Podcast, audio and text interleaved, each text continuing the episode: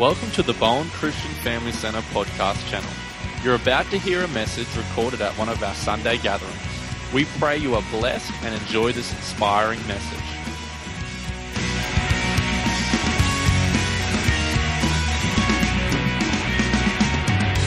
Acts 1 8. But you will receive power when the Holy Spirit comes on you, and you will be my. You will be my. You will be my you will be my, come on, you'll be my in Jerusalem and in all Judea and in Samaria and to the ends of the earth. Today I want to talk about witness. That's good, isn't it? Talk about witness. We all witness, every single one of us. We have a witness. I want to talk about the power of our witness today. Let me begin by asking you a question. When people witness your life, when they witness my life, do they ask, What must I do to be saved? What must I do to have what you've got? What must I do to live the life that you have? Is that the question that people would ask when they witness your life? Is that the question that people would ask when they witness my life? See, our witness is powerful. When they witness my life, do they see, is my life defined by love, joy, peace, patience, kindness, goodness, and faithfulness? Is that what defines my life? Is that what defines your life? See, there's power in our witness. Or does my witness say, get people to ask, oh, gee, what must I do to stay away? When people witness my life, do they go, oh, I don't want what he's got? In fact, I don't want to go near where he is. Like our witness has power. We have the witness that can people would ask, What must I do to be saved? Or we have a witness where people might say, What must I do to stay away? I don't know about you, but I don't want my witness to be one where people say, What must I do to stay away? Is that you this morning? Do you want to be that type of person that when people witness your life, they're going, I don't want to be near you. I want to stay away from you. Why would I have what you've got? Because all you are is grumpy. All you are is judgmental all you are is frustrated, angry, and bitter, and full of offense? Is that the type of life that you want to live? Is that the type of witness that you want to be? I don't. I want to be this person that when people see my life, they would ask, What must I do to be saved? Can I have a show of hands who, wants, who would like to have a witness like that? What must I do to be saved? What do I mean by that? I mean, for Christian, we, sometimes we can use some Christiany terminology and people don't really understand what that means. You better start that clock because I'll go on for hours. Isn't that right, Mark? What must I do to be saved? I want my life to look like that.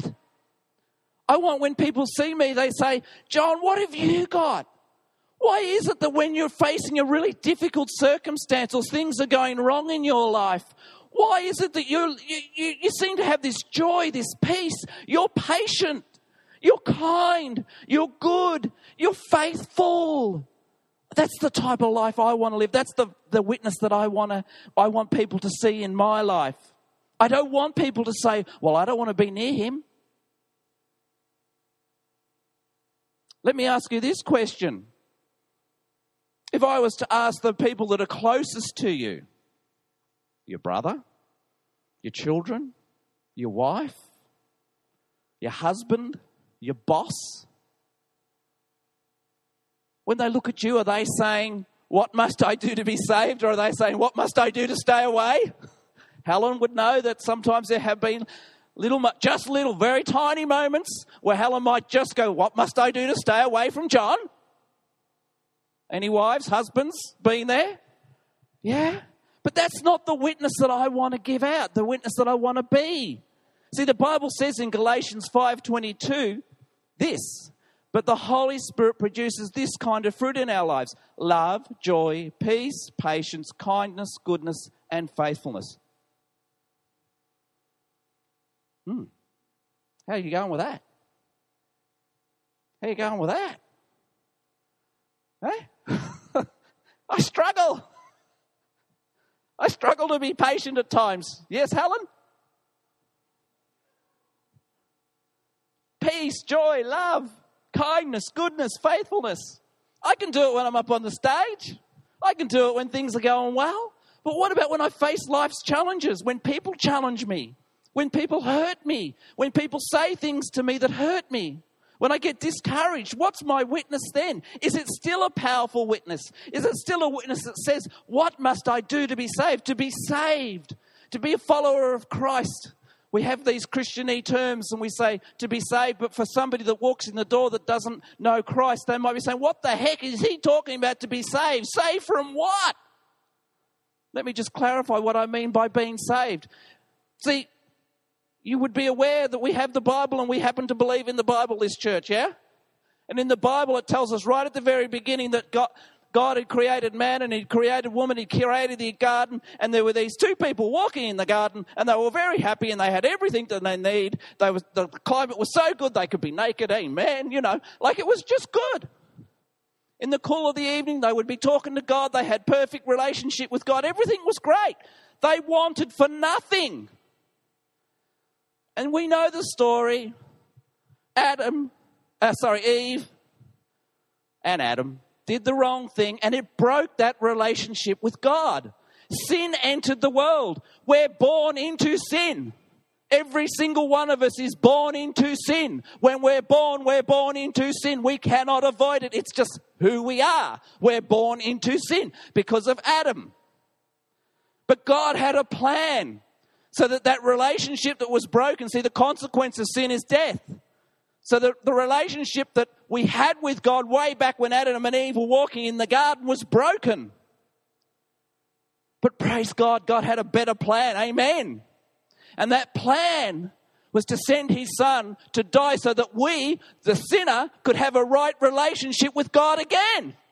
Amen. And the great thing about this, this thing of being saved is that it's not by works, but by faith. It's not anything I do, it's not anything you do. It's not going to church that makes you a Christian. You go to church because you are a Christian. Praying doesn't make you a Christian, you pray because you are a Christian. And so this relationship was restored when by faith, when we believe that we're a sinner we repent, we say, I'm sorry, God. I need you. I need a Savior. I know that I don't measure up. I know that I can never measure up. But I believe that you sent, God, you sent your Son to die so that my sin from yesterday, my sin from today, and my sin for tomorrow will be taken away by the blood of Jesus today, if you're a Christian, you can know without doubt that you stand before God's throne faultless. And it's not because you've been good.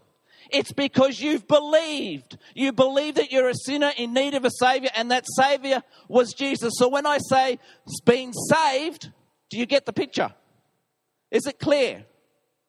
To be saved means that you're a Christian. But the dust doesn't stop there. Jesus tells us that we are to be His. Now, you can stop there if you like. Oh, well, yeah, I'm a Christian now. I don't have to do anything more. And you'll be going to heaven. But God's got so much more for you. He wants you to live heaven here on earth as well as experiencing heaven in eternity. Does that mean then that we're going to live a life here where nothing goes wrong and we're not challenged and life's difficult? Absolutely not. But it does mean that we have God with us no matter what.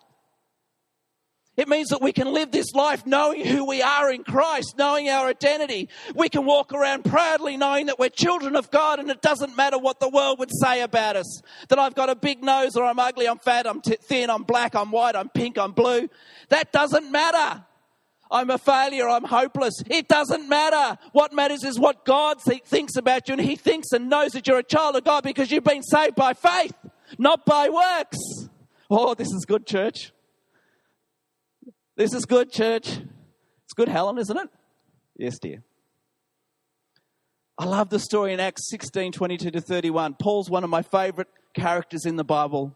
I know I've used this example before, but to me it just paints such a great illustration of what, how powerful your witness can be. And this example that Paul has given us is a, is a great example of what what a witness can be, even when circumstances are hard and difficult, even when you've been mistreated poorly, even when things are really dark, you can still sing hymns and pray to God.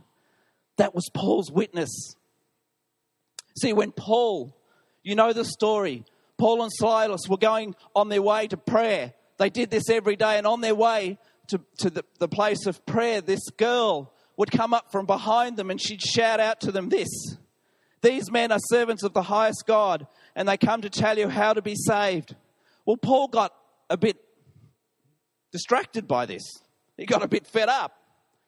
So one day he turned to her and says, I command you in the name of Jesus to come out of her. And instantly it left her. So this, this girl that kept following Paul, he turned around, prayed for him, and said, In the name of Jesus, demon, get out. And the demon was gone instantly, like that. Do you know we have that same authority? We can do exactly the same as Paul did. You know, the devil has no power over you. Don't believe the lie. The only power that the devil has over you is the power that you give him. We are on the side of victory.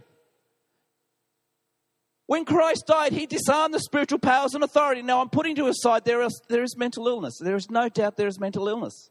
I'm not talking about that. I'm talking about people that are like me and like you, that are Christians, that we're born again, we believe we're a sinner, that we believe that we're saved, and that we have Christ in us and we have the Holy Spirit. We have that same Spirit that raised Jesus from the dead in us.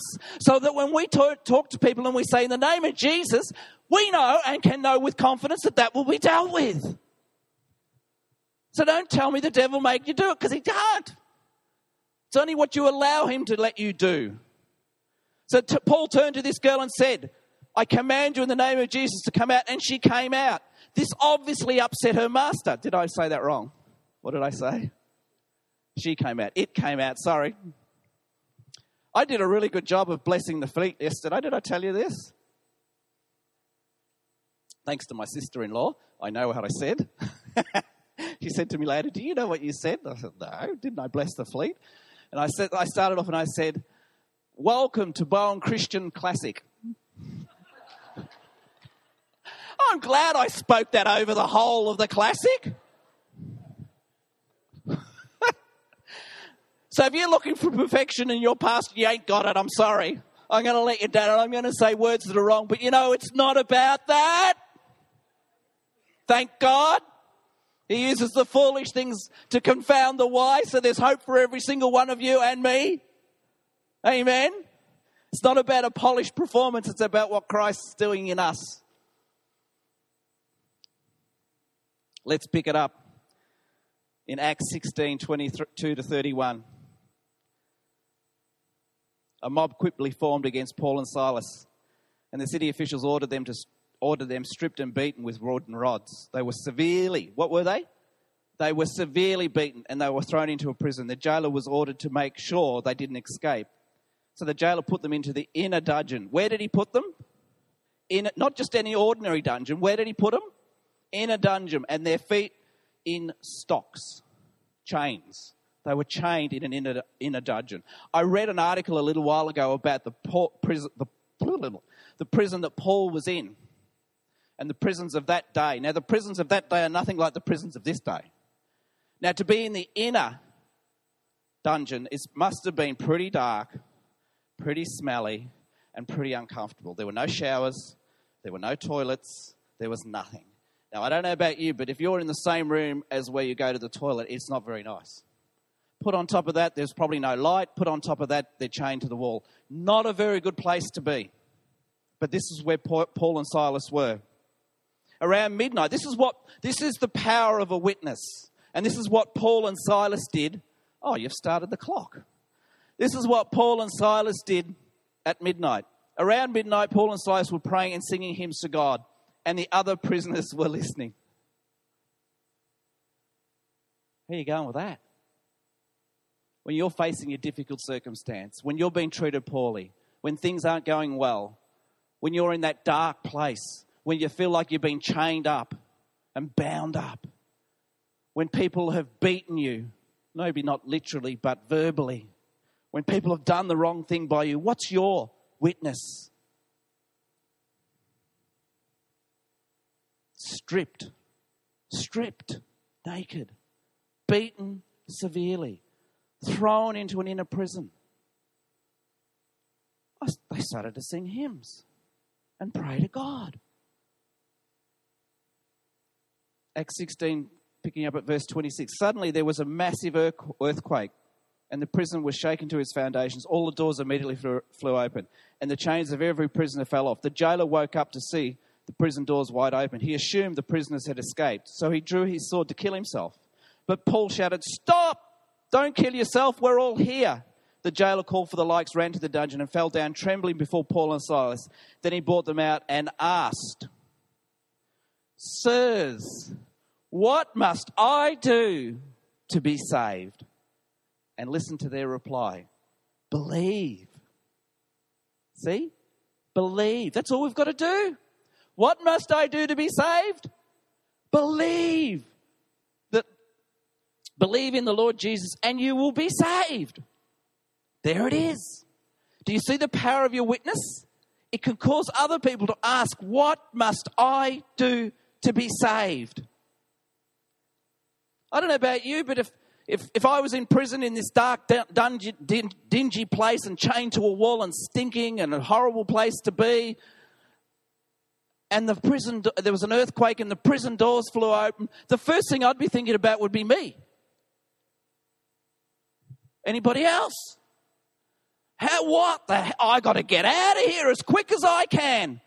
These circumstances, they are terrible. They are shocking. I, uh, there's, a, there's a way out. I'm going to go for it. But Paul wasn't worried about himself. He was worried about the jailer and he was worried what his witness would look like, so he stayed. Did you get that? See, I love saying Jesus is Lord of my life. Do you? Oh, you're Lord of my life. Really? Really? Jesus, you're Lord of my life. Circumstances don't go the way I want. People do something to me. I allow that to rule over my life. You know, when you think about the Queen, she reigns over England, over the UK, she has authority. People submit to her authority. They do what she says. So when Jesus says, I'm to love my enemy, is he Lord of my life if I don't? When Jesus says, Forgive, so you shall be forgiven, is he still Lord of my life when I've been treated poorly or when my circumstances aren't going the way I want? Jesus, you're Lord of my life but when somebody treats me poorly, you're not. Come on, you been there? I want to tell you something. In my own strength, I know I can't do this call that's on my life. I can't be this witness that Christ is calling me to be. I need His power. I can't do it. My flesh, when I say my flesh, I'm not necessarily talking about skin, I'm talking about me born into sin. My flesh cries out, I am selfish and self centered, and I like things my own way. Anybody else? I need the power of God at work in me so I am not like that, so that I can love my enemy, so I can love those people that treat me poorly. I can't do it in my own strength. We need to get rid of this carpet. You know, I struggle with insecurities because of my past. I struggle with, I have in the past struggled with my identity, who I am. And it's only been the power of God at work in me that's helped me to know that I am a child of God. And it doesn't matter what people say, think, or do. And I don't say that in a prideful way. I'm not getting up and saying, I'm better than everybody else and I don't care what you do. I'm getting up and saying, I know I'm just as bad as everybody else, but I choose to love you anyway. I know that I need the supernatural power of the Holy Spirit at work in me so that I can live this life where I say, Jesus is Lord of my life. So that when people look at my life, they would say, What must I do to be saved? What must I do to become a Christian? What must I do to live a life like you're living? What must I do to have what you've got? We have a choice to make when we're treated poorly. We can choose to accept the power that's available to us to change us, or we can choose not to accept the power and stay the same. If I could have Roger Fred, Fredera, slide up. Who knows who Roger? Ro-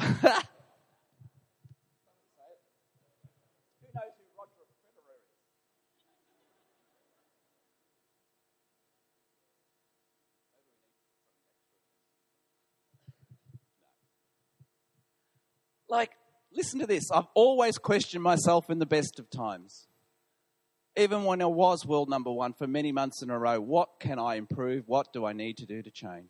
Just think about that. World number one at the peak of his career. What can I improve? What do I need to do? Need to change. If you if you don't do anything or you just stay the same thing, do the same thing over and over again, you stay the same. Staying the same means what? Going backwards it's important for me to actually hear criticism. Oh,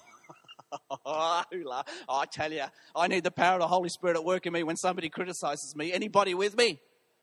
I don't take criticism well. Do I, Dylan? I don't. Do I, Jason? Helen, do I take criticism well? No, don't give her the mic. I need the Holy Spirit at work in me to help me when I am being criticized. That's what makes me a better player.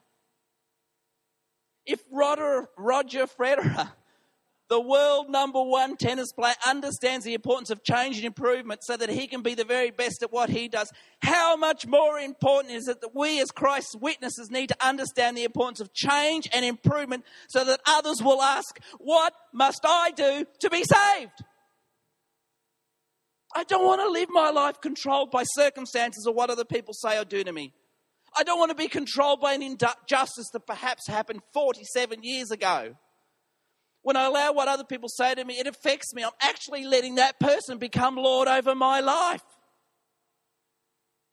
Can you believe that, Michael? That we do that? How stupid can we be? How, how dumb is that?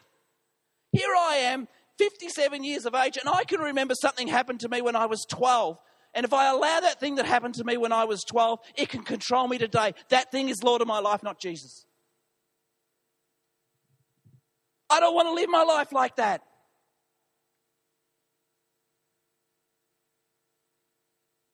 I don't want what people say or do to me to control my emotions, my feelings, and my actions. You know, one of the major reasons we struggle with Jesus being Lord of our life is offense. When we take on an offense, we're allowing what that other person has said or done to rule over our lives. Is this making sense, Helen? Yes? Good. You can criticize. I give you permission. Two seconds. Steve Penny, I quoted this last time I preached, said this The only thing that can destroy me are inside of me.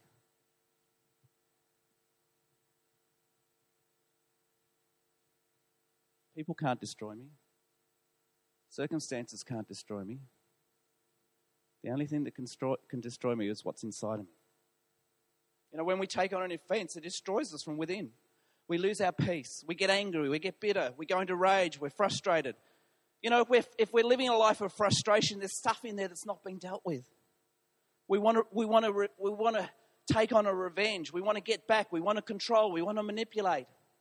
Today, I want to help you live your life free of offense so that others will ask, What must I do to be saved? Today, I want to help you to live your life free of offense so that others will ask, What must I do to be saved? Do you want to live your life free of offense? Then make the choice now and allow the Holy Spirit to empower you so that you can live the life that Jesus has for you. To live our lives free of offense, we'll need to ask this question what do I need to change? That's right. What do I need to change? Not what does Helen need to change? As much as I'd like it to be that. What do I need to change? It comes from within. It comes from within. Whatever's going on out there, no, it's what's happening in here. I'd love to change Helen. She's almost perfect, but there's just a couple of little tweaks that are needed. Is that okay, honey? Oh, you tell me I've got a couple of tweaks that need tweaking too. You actually you say I've got a multitude. No.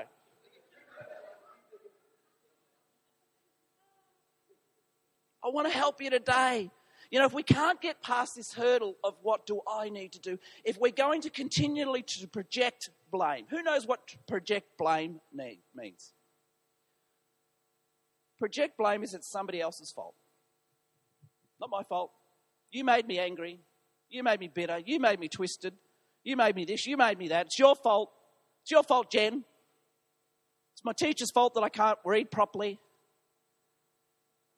It's that girl that teased me when I was 12 that I'm broken and hurt from inside. It's her fault that I'm like I am today. No! I'm not living there.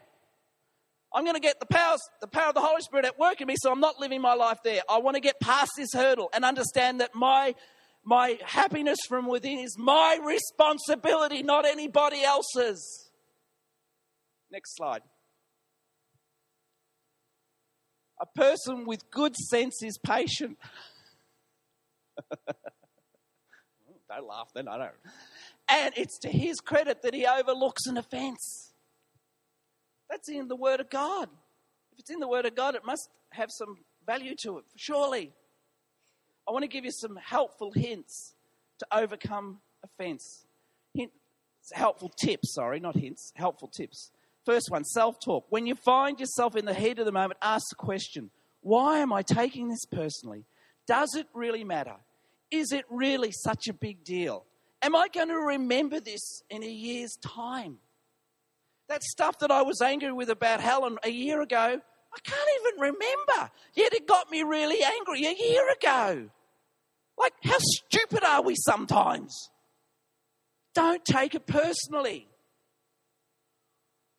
self talk. It doesn't really matter. It's not such a big deal. Did the other person really mean it that way? Or is that other person working out of their own brokenness? Did they really want to hurt me?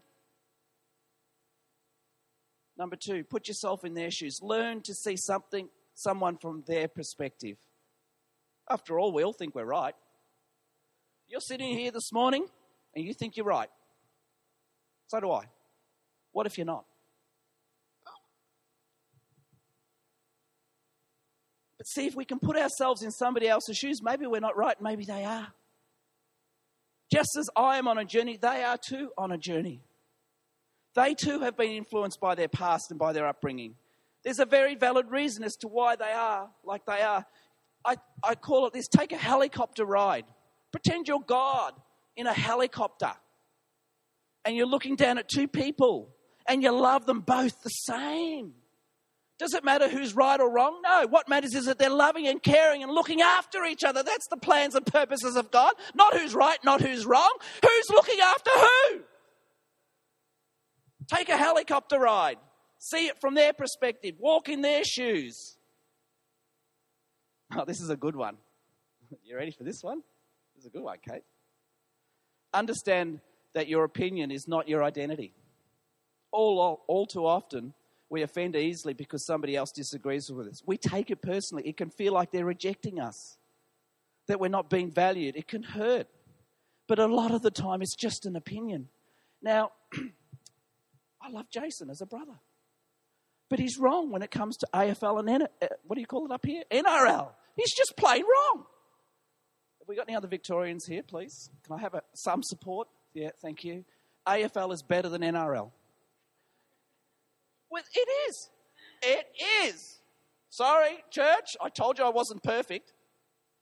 But AFL is it's better, it's a skilled it's you've got to have more skills in AFL, Jason. You've got to have more skill in, in, in AFL. Like in like NRL, it's just British Bulldogs. When I was a kid, I played it. You know, you just run. Stupid game. And then they stop. Am I digging myself a big enough hole here? But see, it's only my opinion. And, and I'm influenced by what happened to me, where I grew up, by my environment. You're getting the picture? It's only an opinion, it's not my identity. I love Pastor Warren, he's one of my mentors. I was in the car with him driving up from the airport, and we were talking about how the AFL has got two teams in Queensland. Have I told you this story? I may have. And I said, Oh, I think it's silly that there's two teams in Queensland. They're so they're, they're, they're, indoctrinated with the NRL. They just love their NRL. It's just ridiculous. He goes, You're, you're, you're an idiot, John. Joe, I'm so glad that he called me an idiot that day. See, in the past, years ago, I wouldn't have said anything or done anything. I wouldn't have reacted, but I'd be hurt and broken on the inside. And you know what? My natural instinct would be, well, um, thank you. you know, I'd just, you know, talk to Pastor Warren, but I'd stop calling him. I wouldn't allow him to be mentor my, over my life anymore. I'd want to put distance between me and him because he hurt me. I know I'm not an idiot. It's an opinion. It's not my identity. Can I have Trevor up here, please? Where's Trevor? I want you to imagine that Trevor is little Johnny.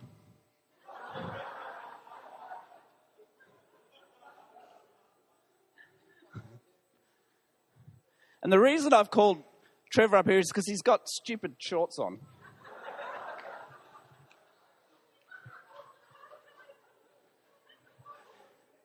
so imagine that this is little Johnny at 12 or 13 years of age, maybe even a little bit older. Little Johnny was struggling at school, struggled to learn, struggled with maths, still can't spell today.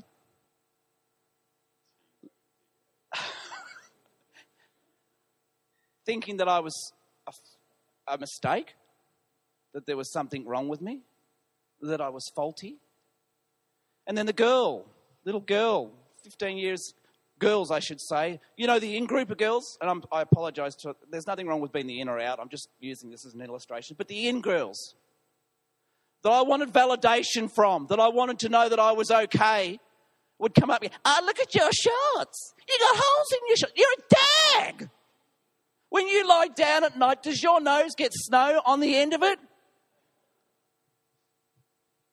Thank you, thank you Trevor. See, it's just an opinion.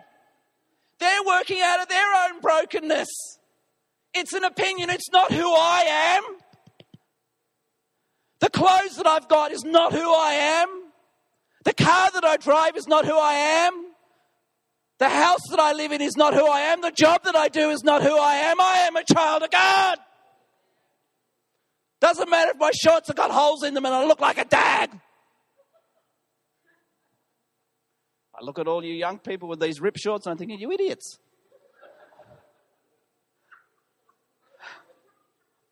Get it? I, I, I say it out of love. Next one practice humility. Ecclesiastes 7 21 to 22 in the English Standard Version says this Do not take heart. Do not take to heart all the things that people say, lest you hear your servant cursing you. Your heart knows that many times you yourself have cursed others. When somebody offends you, stop and think, well, I know I too have caused offense.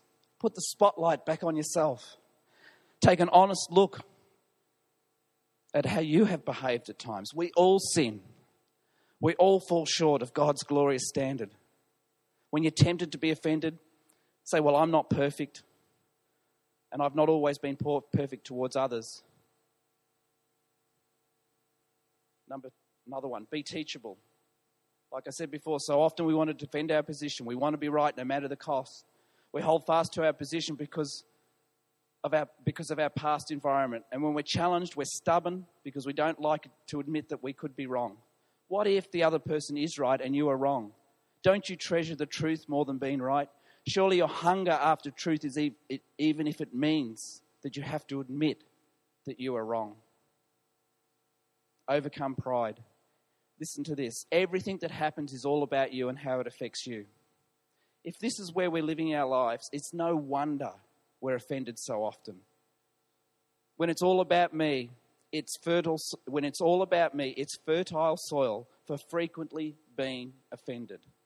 When it's all about me, it's fertile soil for frequently being offended. Every word, every action or inaction, all that is done or not done is all about me. This load is far too big for any of us to carry. Next one know your validation comes from God. Doesn't come from the opinions of others. Doesn't come from me. Doesn't come from your wife. Doesn't come from your friend. It comes from God. Know that you are a child of God. What other, when you know that you're a child of God, when you know that your validation, that your approval and your acceptance comes from God, what other people say or do loses its if I could have the band up, please. Oh, two and a half minutes over. That's not bad, Jason. The best we- weapon, the best weapon to fight offense. Can you guess what it might be? Have anybody got a clue here? Forgiveness. Matthew 6, 14 to 15. If you forgive the failures of others, your heavenly Father will also forgive you. But if you don't forgive others, your Father will not forgive your failures.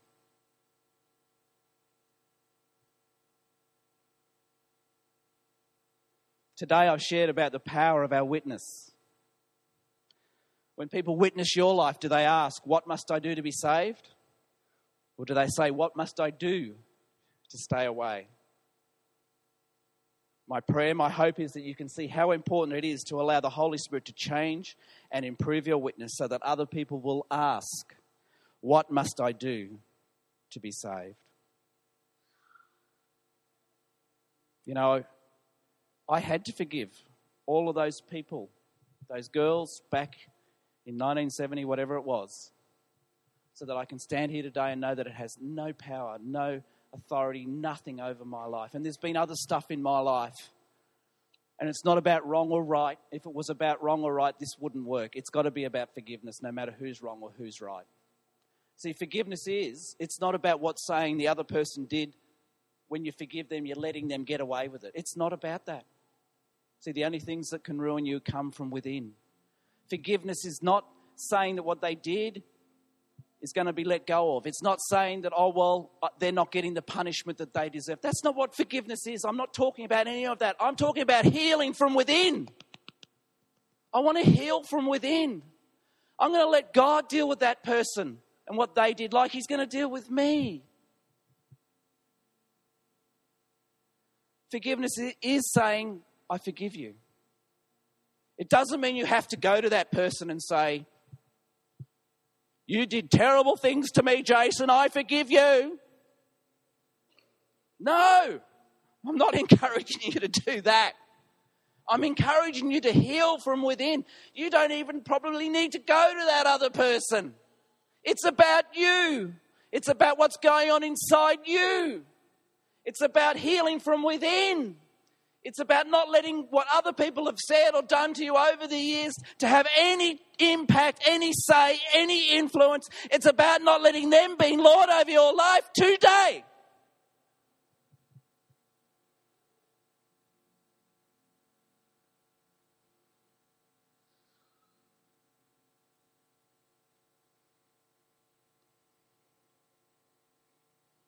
Just close your eyes, if you would please.